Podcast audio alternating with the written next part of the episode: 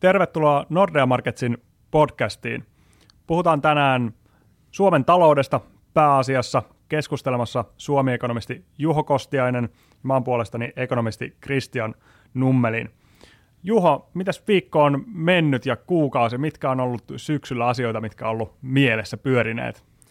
No kyllähän tässä Suomen taloudessa on tapahtunut kaikenlaista. Asuntomarkkina on seurattu, siitä juteltiin vähän viime kerralla ja nyt tässä on ollut työmarkkinat ja sitten tämä teollisuuden näkymä viime aikoina otsikossa.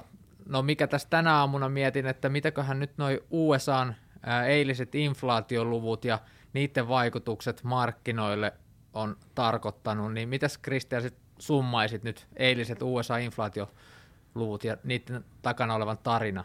Joo, tosiaan Yhdysvalloista saatiin positiivinen inflaatio yllätys siinä mielessä, että sekä kokonaisinflaatio että pohjainflaatio, mistä on heitetty energia ja ruoka pois, niin oli, oli odotuksia alhaisempia. Näyttää, että se inflaatio momentum on, on laskenut. Fedin ei tarvitse enää nostaa korkoa. Fedillä korot on jo siellä yli, yli viidessä prosentissa, eli niin, niin kutsutusti rajoitetaan taloutta jo sillä korkotasolla.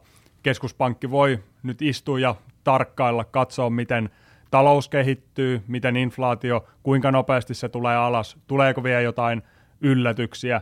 Ei keskuspankki ihan heti korkoja ole laskemassa, ei haluta toistaa mitään historiallisia virheitä, missä lasketaan liian, liian nopeasti korkoja ja sitten inflaatio yllättää uudestaan yläsuuntaan, mutta markkinoillahan on, on juostu aika kovaa etukenossa, eli siellä odotetaan jo melkein prosenttiyksikön verran seuraavalle vuodelle koronlaskuja Yhdysvalloissa, euroalueella käytännössä, käytännössä saman verran. Varsinkin Yhdysvaltojen osalta se näyttää aika aggressiiviselta. Tuskin EKPkaan aloittaa ihan, ihan niin kovilla koron, koronlaskuilla. Eli siellä, siellä hinnoitellaan jo riskiä, että EKP laskisi keväällä korkoa. Toki voi tapahtua, mutta näyttää, että se on vähän, vähän yliampuvaa. Ja ehkä Yhdysvalloissa vie se talous, jos verrataan euroalueeseen, niin se kokonaisuutena menee paljon paremmin. PKT-luvut on ollut vielä hyviä, ostopäällikköindeksit, suhdanneindikaattorit on paremmalla tasolla. Ja sitten se ehkä, mikä keskuspankkiin huolettaa, että työmarkkina on edelleen kireä, mikä tietysti ruokkii sitä, että tulee palkankorotuksia, kun vaikea löytää, löytää työvoimaa, mikä sitten ruokkii sitä hintojen nousua. Eli siirrytään ehkä vähän semmoiseen perinteisempään inflaatiosykliin, mikä puoltaa sitä, että nopeita koronlaskuja ei, ei välttämättä kyllä, kyllä nähdä. Ja keskuspankit on kokonaisuutena ehkä edelleen siinä moodissa, että mieluummin tehdään vähän liikaa kuin liian vähän, mikä puoltaa sitä, että niitä aggressiivisia koronlaskuja ei, ei nähtäisi. Pois lukee se, että jos jotain taloudessa menee rikki tai kasvulta putoo pohja ihan, ihan täysin, mutta semmoista aika vaikea ennustaa jotain yksittäistä shokkia esimerkiksi. Mutta Yhdysvalloissa positiiviset inflaatioluvut, mutta Suomesta on saatu myös Juho inflaatiolukuja. Miltä, miltä ne näyttää? Joko inflaatio kuollut täysin ja häipynyt pois, pois mielistä? No ei se nyt ihan kokonaan ole kuollut inflaatio meilläkään, mutta kyllähän todella ma- paljon maltillisemmat inflaatioluvut on nyt ollut viime kuukausina. Et eilen saatiin tosiaan tämä kotimainen inflaatiomittari, kuluttajahintaindeksi, oli 4,9 prosenttia vuosimuutosta. Toki siitä sitten noin 3 prosenttiyksikköä tulee näistä korkeimmista koroista. Eli jos katsotaan sitten sieltä alla olevaa pohjainflaatiota, mistä putsataan korot ja sitten energiat pois, niin kyllä se aika maltillisella tasolla on. Eli vaikka tämä yhdenmukaistettu kuluttajahintaindeksi, ää, niin siellä ollaan jo 2,4 prosentin tasolla, tai oltiin lokakuussa, eli, eli selvästi selvästi hidastumaan päin ja näyttäisi, että ei Suomessa nyt niitä hintapaineita enää kovin paljon, että tietysti nyt nämä palkankorotukset, mitä on nähty tänä vuonna, niin jonkun verran ruokkii siellä palvelupuolella eh, hintojen nousua, mutta sitten tavaroissa, energiassa, ruuassakin, niin hyvin maltillinen on ollut hintokasvu, jopa niin kuin laskevia hintojakin on nähty jo entistä enemmän, tai paljonkin enemmän, mitä nyt vaikka alkuvuodesta. Ja kyllähän tässä on erona se, että Yhdysvalloissa siellä on pohjainflaatio, kun on, on 4 prosenttia, niin onhan se kaukana vielä siitä 2 prosentin tavoitteesta vuosi, vuositasolla ja pieni huolestumisen merkkejä on, että esimerkiksi pienemmät yhtiöt suunnittelee jälleen, jälleen hinnakorotuksia, saa nähdä pystytäänkö niitä eteenpäin vyöryttämään. Se tietysti riippuu siitä, miten yksityinen kuluttaja pärjää, miten taloudessa muutenkin menee. Miten Suomessa on saatu myös pieniä, pieniä tota, PKT-indikaattoreita tullut? Sehän oli aika, aika surullista luettavaa, että kasvulta on pudonnut, pudonnut pohja tässä kolmannella neljänneksellä. Joo, kyllä tätä on nyt vähän jo odotettu, että nämä niin eteenpäin katsovat indikaattorit on viitannut jo pidemmän aikaa siihen, että talouskasvu olisi hidastumassa, ja nyt se, nyt se tosiaan, niin tämä ennakkoluku vuoden kolmannenneksen BKTstä näytti 0,9 prosenttia miinusta edellisestä neljänneksestä, eli ihan merkittävää, merkittävää laskua, ja ää, no oikeastaan jos katsoo, niin kuin mikä, me ei saatu vielä sitä niin kuin hajotelmaa siitä, että mistä, mistä se niin kuin tulee, Ee, mutta kyllä se on nähtävissä, että me nähdään teollisuudessa volyymit jo vähän supistuu, rakentaminen sukeltaa tällä hetkellä aika voimakkaastikin, ja sitten taas tuo palvelupuolella niin nähdään, että siellä se kysynnän kasvu on tasaantunut ja sitä kautta tuotantokaan ei niin kuin enää tue taloutta samalla lailla kuin aikaisemmin. Eli kyllä merkit on ollut jo pidemmän, pidempään ilmassa, mutta nyt tuli oikeastaan aika voimakaskin sit pudotus. Nähtäväksi nyt sitten jää, että kun saadaan tämä lopullinen tai oikeastaan ehkä ensimmäinen oikea BKT-luku sitten kolmannenneksi, että mi- millainen lukema se tulee, mutta kyllä se kyllä varmasti miinukselle jää. Niin ja kyllähän nämä tiedot tietysti tarkoittaa, kun on ennakkolukuja, niin on vähän parhaita arvioita siinä vaiheessa, jos katsotaan niitä historiallisia, että elokuussakin sen, sen työpäivä korjattu tuotanto niin vaihtuu plussalta miinukselle, että siellä voi tulla yllätyksiä, ehkä se lopullinen luku ei ole ihan niin paha, mitä, mitä nyt nähtiin, tai on vielä vähän, vähän heikompi. Mut mikä siellä, jos me katsotaan, että vientiteollisuuden puolelta esimerkiksi, niin miltä se vientiteollisuus näyttää? Voiko sieltä tulla hyvää? Globaali kysyntä on tietysti haasteissa, mutta olisiko viennistä, Suomi kuitenkin on avotalous, voisiko sieltä löytyä se pelastus siihen, jos meillä kotimainen kysyntä on vähän pehmeämpää? No kyllä viennin näkymätkin on heikentynyt aika paljon tänä vuonna. Toki siellä on niin kuin aika paljon aloittajaeroja. No sanotaan, että metsäteollisuus kokonaisuutena on kärsinyt kaikkein eniten, niin paperi- ja selluteollisuus kuin sitten myös sitten tämmöinen niin kuin puutavara, puutavarajalostus ja näin se tietysti kärsii siitä, että rakentaminen hidastuu ja sitä kautta puulle on vähemmän kysyntää globaalisti. Ja sitten taas tuolla metsä muulla niin paperikartonkin puolella on sitten omat ongelmansa. Samoin kemian teollisuuden puolella on nähty, että tuotannon volyymit on jonkun verran painunut, kun sitten taas tuolla metalliteollisuuden puolella, niin siellä se itse asiassa ää, tuotanto on kasvanut edelleen. Ja sieltä ihan perusmetallin jalostus, metallien hinnat on ollut kohtuullisen korkeilla vielä, vaikka ne on vähän laskenut, ja sitten taas tuolla niin kuin konepajapuolella, niin siellä nähdään, että tilauskirjat selvästi lyhenee, mutta toistaiseksi vielä niitä tilauksia on ollut, että se tuotanto on pysynyt käynnissä, mutta et eteenpäin, jos katsotaan, niin kyllähän uusien tilausten arvo on laskenut selvästi ja tilauskannat näissä luottamuskyselyissä on tullut jo aika reippaasti alaspäin, eli että jos jos siellä globaalissa taloudessa ja näissä meille tärkeissä vientimaissa, vaikka Saksassa ja Ruotsissa, niin ei talouden käännyttä tapahdu, niin kyllä se valitettavasti näyttää siltä, että nämä lähiajan näkymät teollisuudenkin ja viennin osalta niin ei ole taloutta tukevia, vaan päinvastoin. Ehkä sitä selittää, että luottamusindikaattorit teollisuudessa on ollut aika pehmeitä kautta, kautta linjan Suomessa ja ulkomailla. Onko noin vahvat tilauskirjat, mikä selittäisi sitä, että ei ole välttämättä supistunut ihan niin paljon, mitä voisi olettaa puhtaasti luottamuslukuja katsoen, että korona-aikana kuitenkin tuli paljon tilauksia, on sitten Saksan autoteollisuus tai muu, niin vaikka nyt uudet tilaukset on heikkoja, niin tilauskirjaa purkamalla on saatu pidettyä tuotantoa käynnissä. No joo, se on kyllä yksi tekijä, että tavallaan siellä on se vahva, vahva tilauskanta on tavallaan pitänyt sitä tuotantoa tähän asti yllä. Sitten yksi tekijä on tietysti, niin jos katsoo ihan teollisuustuotantoa, niin yksi iso komponentti, mikä on kasvanut tänä vuonna, niin on energiantuotanto. Eli me nähdään, meillä on kotimaista sähkön tuotantoa aika paljon enemmän, mikä näkyy nyt sitten tietysti matalina sähköhintoinakin. On ydinvoimaa, on tuulivoimaa ja sitä kautta sitten, jos katsotaan näitä kysyntäeriä niin kuin BKT-säkin meidän nettovienti, eli tuonti on supistunut selvästi enemmän kuin vienti, kun meidän tarvii tuoda energiaa ja vähemmän kuin aikaisemmin, ja se tietysti näkyy niin kuin positiivisena, tai on näkynyt alkuvuodena positiivisena BKT. No nyt se ehkä on tasaantumassa se vaikutus, koska meillä ei nyt tässä loppuvuonna enää niin merkittävää kasvua sitten energiatuotannossa ole. Oikeastaan tämä tilauskirjat ja sitten tämä kotimaisen energiatuotannon kasvu niin on ollut semmoiset, mitkä on tukenut ehkä sitten metalliteollisuuden yleisen kohtuullisen kysynnän lisäksi niin tätä tuotannon, yl, tuotantoa tänä vuonna. Mutta jos mietitään PKT vähän komponentteja, että meillä on siellä toki tuonnin, tuonnin hidastuminen auttaa jonkun verran sitä nettovientipuolta, mutta itse vienti niin ei näytä hirveän hyvältä.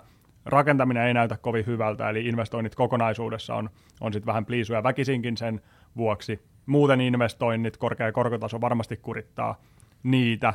Yksityinen kulutus, siellä on tietysti haasteita, haasteita jonkun verran, mutta toisaalta työmarkkina on mennyt edelleen hyvin, reaalipalkat kääntyy, kääntyy nousuun, kun inflaatio tulee alas ja palkakorotukset on tullut voimaan. Olisiko siellä yksityisen kulutuksen ja sen työmarkkinan kautta se, mikä sit pitää taloutta kuitenkin käynnissä. Yksityinen kulutus kuitenkin on PKTstä se valtava, valtava motti.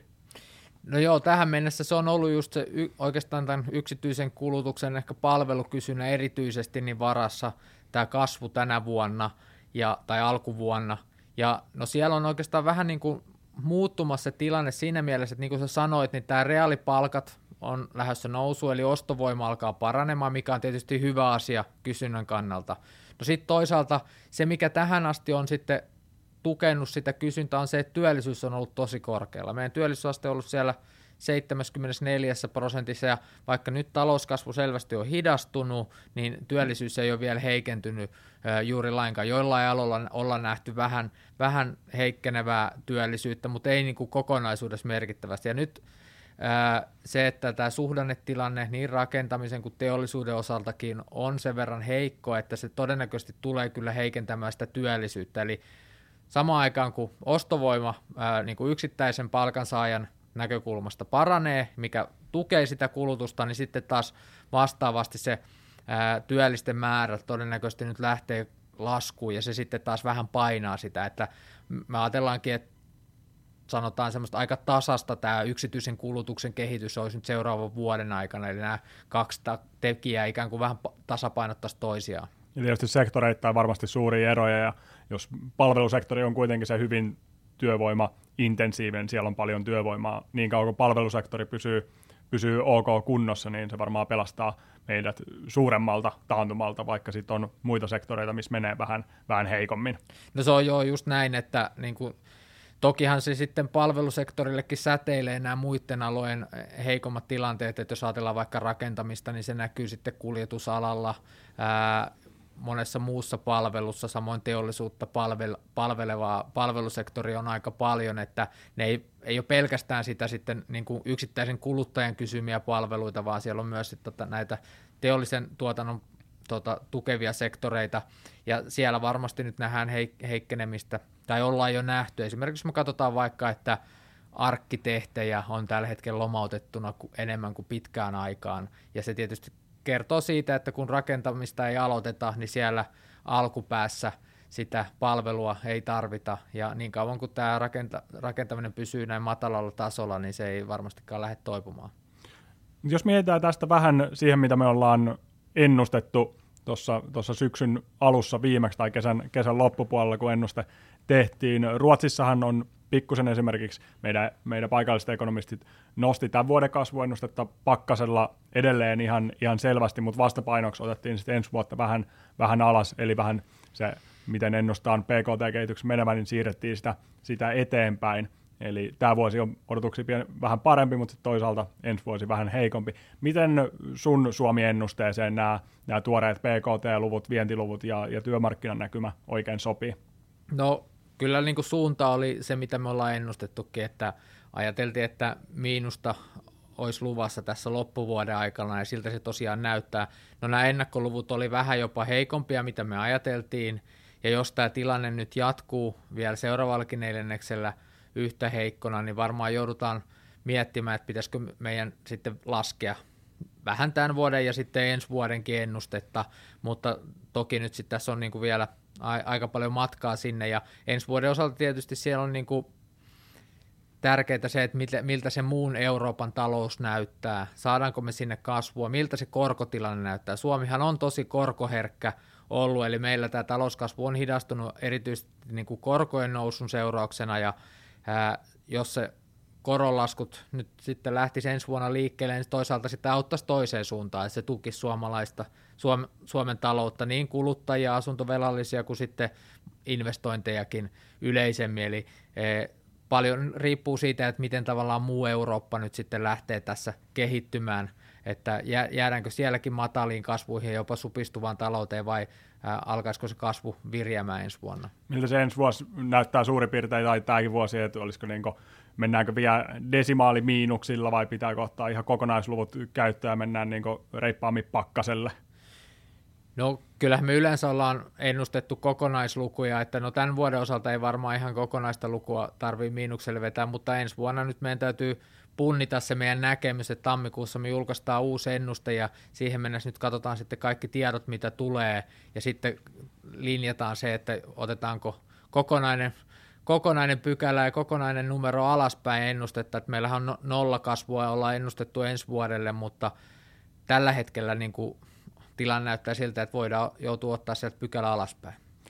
Jos me mietitään sitten vähän eteenpäin ens, ensi vuoteen, niin tietysti korkopuoli on varmasti yksi, mikä, mikä toiset, jos, jos kesällä EKP aloittaa koronlaskut, saati sitten kuten markkina hinnoittelee, että jo, jo tuossa keväällä voitaisiin laskea korkoa. Tämä varmasti auttaa sinne rakentamisen puolelle ja varmasti lisää sitä asuntokauppa-aktiviteettia, kun, kun nähtäisiin, että korot tulee alaspäin. Siellä on varmasti syntynyt jonkun verran patoutunutta kysyntää puhtaasti sen takia, että kauppamäärät on ollut sen verran vähäiset ja tarveperusteinenkin asunnon hankinta tai vaihto on voinut, voinut lykkääntyä tämän, tämän myötä. Onko meillä jotain kotimaisia tekijöitä, mitkä voisit yllättää ja tukea myös tätä meidän kehitystä? Tietysti aika paljon Suomi on väkisinkin tämän Euroopan ja, ja maailmantalouden vietävänä, joten paljon riippuu siitä Euroopan kehityksestä. Joo, eihän me voida niin kuin vientiteollisuuden loputtomasti vaikuttaa täältä kotima- kotimaasta käsin, mutta kyllä niin kuin sen pidemmän aikavälin näkymä tuolla vientipuolella teollisuudessa on kuitenkin si- siinä mielessä positiivinen, että meidän kilpailukyky on kohtuullisen hyvällä tasolla. Meillä palkankorotukset on ollut ö, jopa vähän maltillisempia kuin monissa meidän kilpailijamaissa, ö, ja samalla sähköhinta on tietysti yksi iso tekijä monen teolliseen tuotantoon, ja meillähän sähköhinta on tullut alas sieltä viime vuoden huippulukemista niin, että tänä vuonna on ollut keskimäärin se 50 euroa megawattitunnilta, mikä on lähellä niitä tasoja, mitä ol, missä oltiin ennen energiakriisiä. Jos me verrataan vaikka yhteen kilpailijamaahan Saksaan, niin siellä sähkö on maksanut tuplat, eli semmoinen 100 euroa megawattitunti. Tämä on yksi semmoinen kilpailukykytekijä sen kannalta, että suomalainen teollisuuskin todennäköisesti on ihan hyvissä asetelmissa – siinä vaiheessa, kun se kysyntä lähtee elpymään. että sen, sen tyyppistä tilannetta, mitä me nähtiin vaikka finanssi- ja eurokriisin jälkeen, että meillä oli pitkä, pitkä murrosvaihe, meillä oli isoja rakenteellisia ongelmia ja sitten meillä oli myös niin kuin korkeiden palkankorotusten takia myös kilpailukykyongelmia ja sen takia nähtiin niin kuin melkein kymmenen vuotta niin kuin heikkoa kasvua, niin sen tyyppistä – niin kuin näkymää ei tällä hetkellä ole. Et siinä kohtaa, kun korot laskee, ehkä suhdanne lähtee muutenkin paranemaan, niin uskon, että Suomen niin kuin vientisektori on ihan hyvissä asemissa sitten vastaamaan siihen, että ei odoteta, että, että on enemmän niin kuin suhdanneluontosta, mitä me tällä hetkellä nähdään, kuin sitten tämmöistä rakenteellista ongelmaa. Ja tietysti nuo vetovoimatekijät varmasti voi houkutella myös ulkomaisia investointeja siinä vaiheessa, kun investointiympäristö piristyy ehkä nykyisestä, että tällä hetkellä kuitenkin investointeja lyöty myös jäihin, jäihin aika paljon. Tuleeko Suomen taloudesta ehkä tähän loppuun vielä semmoinen aivan lyhyt, lyhyt tiivistys? No jos, jos tämä nyt tiivistäisi, että nyt mennään jonkun aikaa heikompaa suuntaa, eli näkymä on se, että nyt tämä sanotaan talven yli ensi kesän asti, niin tämä tilanne on niin kuin heikon, heikompaan päin menossa, mutta pidemmän aikavälin näkymä on kuitenkin optimistinen. Meillä on kuitenkin jonkun verran reformeja tulossa työmarkkinoille, minkä pitäisi sitten pidemmällä aikavälillä tukea talouskasvua, työllisyyttä ja sitten meidän kilpailukykyasema on kohtuullinen. Ja niin kuin sä sanoit, vaikka näistä edullinen sähköhinta, vihreä siirtymä, niin on semmoinen, minkä mä näen, että niin kuin Suomen talous on siinä niin kuin saamapuolella enemmän kuin hä- tota, tappion puolella. Eli meillä tosiaan niitä investointeja voidaan nähdä isojakin, siellä on paljon ideoita ja hankkeita tällä hetkellä, mitä suunnitellaan, mutta toki tämä korkotaso ehkä yleinen energiahinnan lasku on näkynyt siinä, että niitä nyt on jonkun verran lykätty sitten näiden hankkeiden toteutumista, mutta sanotaan tämmöinen keskipitkällä aikavälillä se voi tuoda Suomen talouteenkin semmoista lisäboostia ja ehkä semmoinen uusi renesanssi suomalaiselle teollisuudellekin, joka on ollut aika alamaissa nyt parikymmentä vuotta, niin voisi vois alkaa tämän niin vihreän siirtymän kautta. Me kiitetään kaikkia kuuntelijoita ja innolla jäädään odottamaan, mitä vuoden, vuoden alun ennuste, ennuste kertoo Suomen taloudesta ja myös globaaleista näkymistä. thank you